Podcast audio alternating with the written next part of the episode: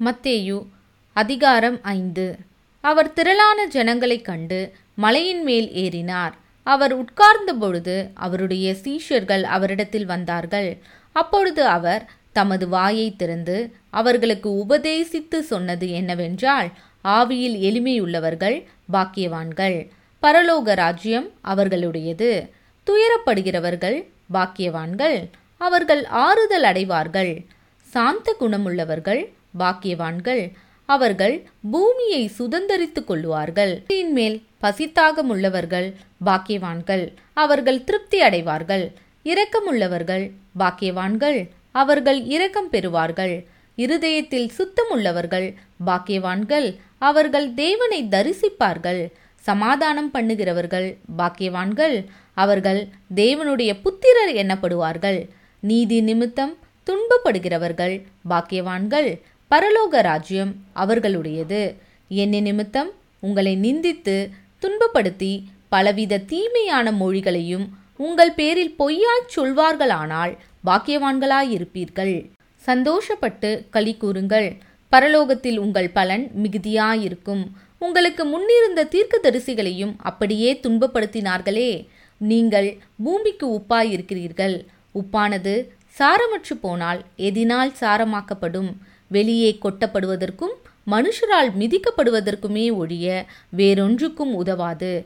நீங்கள் உலகத்துக்கு வெளிச்சமாயிருக்கிறீர்கள். மலையின் மேல் இருக்கிற பட்டணம் மறைந்திருக்க மாட்டாது. விளக்கை கொளுத்தி மரக்காலால் மூடி வைக்காமல் விளக்கு தண்டின் மேல் வைப்பார்கள். அப்பொழுது அது வீட்டில் உள்ள யாவருக்கும் வெளிச்சம் கொடுக்கும். இவ்விதமாய் மனுஷர் உங்கள் நற்கிரியைகளை கண்டு பரலோகத்தில் இருக்கிற உங்கள் பிதாவை மகிமைப்படுத்தும்படி உங்கள் வெளிச்சம் அவர்கள் முன்பாக பிரகாசிக்க கடவது. நியாயப்பிரமாணத்தை ஆனாலும் தீர்க்க தரிசனங்களை ஆனாலும் அழிக்கிறதற்கு வந்தேன் என்று எண்ணிக்கொள்ளாதேயுங்கள்.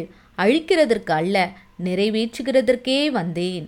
வானமும் பூமியும் ஒழிந்து போனாலும் நியாய பிரமாணத்தில் உள்ளதெல்லாம் நிறைவேறும் அளவும் அதில் ஒரு சிறு எழுத்தாகிலும் ஒரு எழுத்தின் உறுப்பாகிலும் ஒழிந்து போகாது என்று மெய்யாகவே உங்களுக்கு சொல்லுகிறேன்.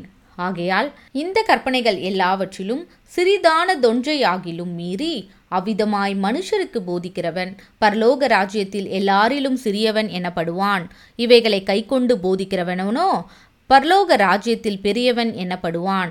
வேத பாரகர் பரிசேயர் என்பவர்களுடைய நீதியிலும் உங்கள் நீதி அதிகமாயிராவிட்டால் பரலோக ராஜ்யத்தில் பிரவேசிக்க மாட்டீர்கள் என்று உங்களுக்கு சொல்லுகிறேன். கொலை செய்யாதிருப்பாயாக என்பதும் கொலை செய்கிறவன் நியாய தீர்ப்புக்கு ஏதுவாய் இருப்பான் என்பதும் பூர்வத்தாருக்கு உரைக்கப்பட்டதென்று கேள்விப்பட்டிருக்கிறீர்கள்.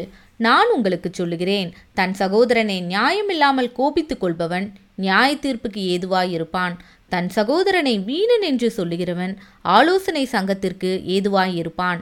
மூடனே என்று சொல்லுகிறவன் எரி நரகத்திற்கு ஏதுவாயிருப்பான். ஆகையால் நீ பலிபீடத்தினிடத்தில் உன் காணிக்கையை செலுத்த வந்து உன் பேரில் உன் சகோதரனுக்கு குறை உண்டென்று அங்கே நினைவு கூறுவாயாகில் அங்கே தானே பலிபிடத்தின் முன் உன் காணிக்கையை வைத்துவிட்டு போய் முன்பு உன் சகோதரனோடே ஒப்புரவாகி பின்பு வந்து உன் காணிக்கையை செலுத்து. எதிராளி உன்னை நியாயாதிபதியினிடத்தில் ஒப்புக்கொடாமலும் நியாயாதிபதி உன்னை சேவகனிடத்தில் ஒப்புக்கொடாமலும் நீ சிறைச்சாலையில் வைக்கப்படாமலும் இருக்கும்படியாக நீ உன் எதிராளியோடே வழியில் இருக்கும்போதே சீக்கிரமாய் அவனுடனே நல்மணம் பொருந்து. பொருந்தாவிட்டால் நீ ஒரு காசும் குறைவின்றி கொடுத்து தீர்க்கும் மட்டும் அவ்விடத்திலிருந்து புறப்பட மாட்டாய் என்று மெய்யாகவே உனக்கு சொல்லுகிறேன். விபச்சாரம் செய்யாதிருப்பாயாக என்பது பூர்வத்தாருக்கு உரைக்கப்பட்டதென்று கேள்விப்பட்டிருக்கிறீர்கள். நான் உங்களுக்கு சொல்லுகிறேன் ஒரு ஸ்திரீயை இச்சையோடு பார்க்கிற எவனும் தன் இருதயத்தில் அவளோடே விபச்சாரம் செய்தாயிற்று.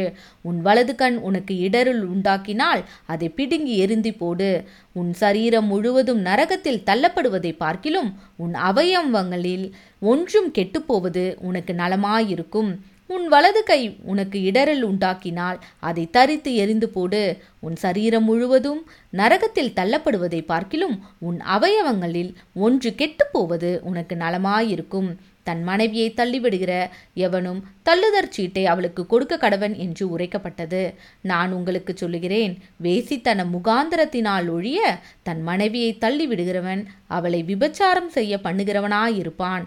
அப்படி தள்ளிவிடப்பட்டவளை விவாகம் பண்ணுகிறவனும் விபச்சாரம் செய்கிறவனாயிருப்பான். அன்றியும் பொய்யானை இடாமல் உன் ஆணைகளை கர்த்தர் முன்னிலையாய் செலுத்துவாயாக என்று பூர்வத்தாருக்கு உரைக்கப்பட்டதென்று கேள்விப்பட்டிருக்கிறீர்கள்.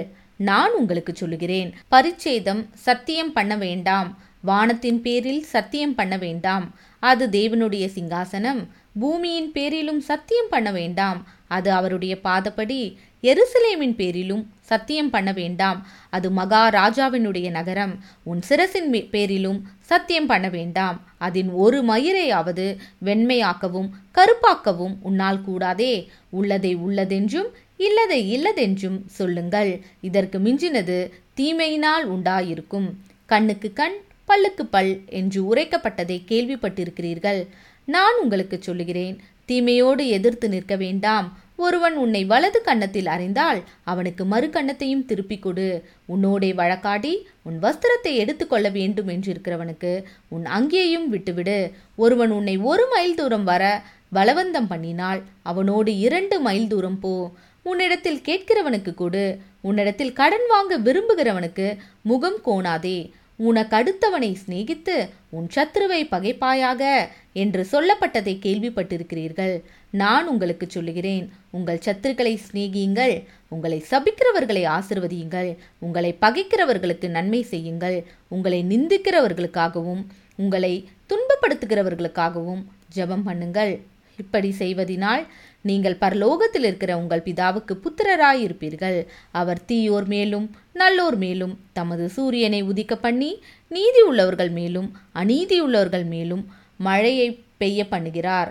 உங்களை சிநேகிக்கிறவர்களையே நீங்கள் சிநேகிப்பீர்களானால் உங்களுக்கு பலன் என்ன?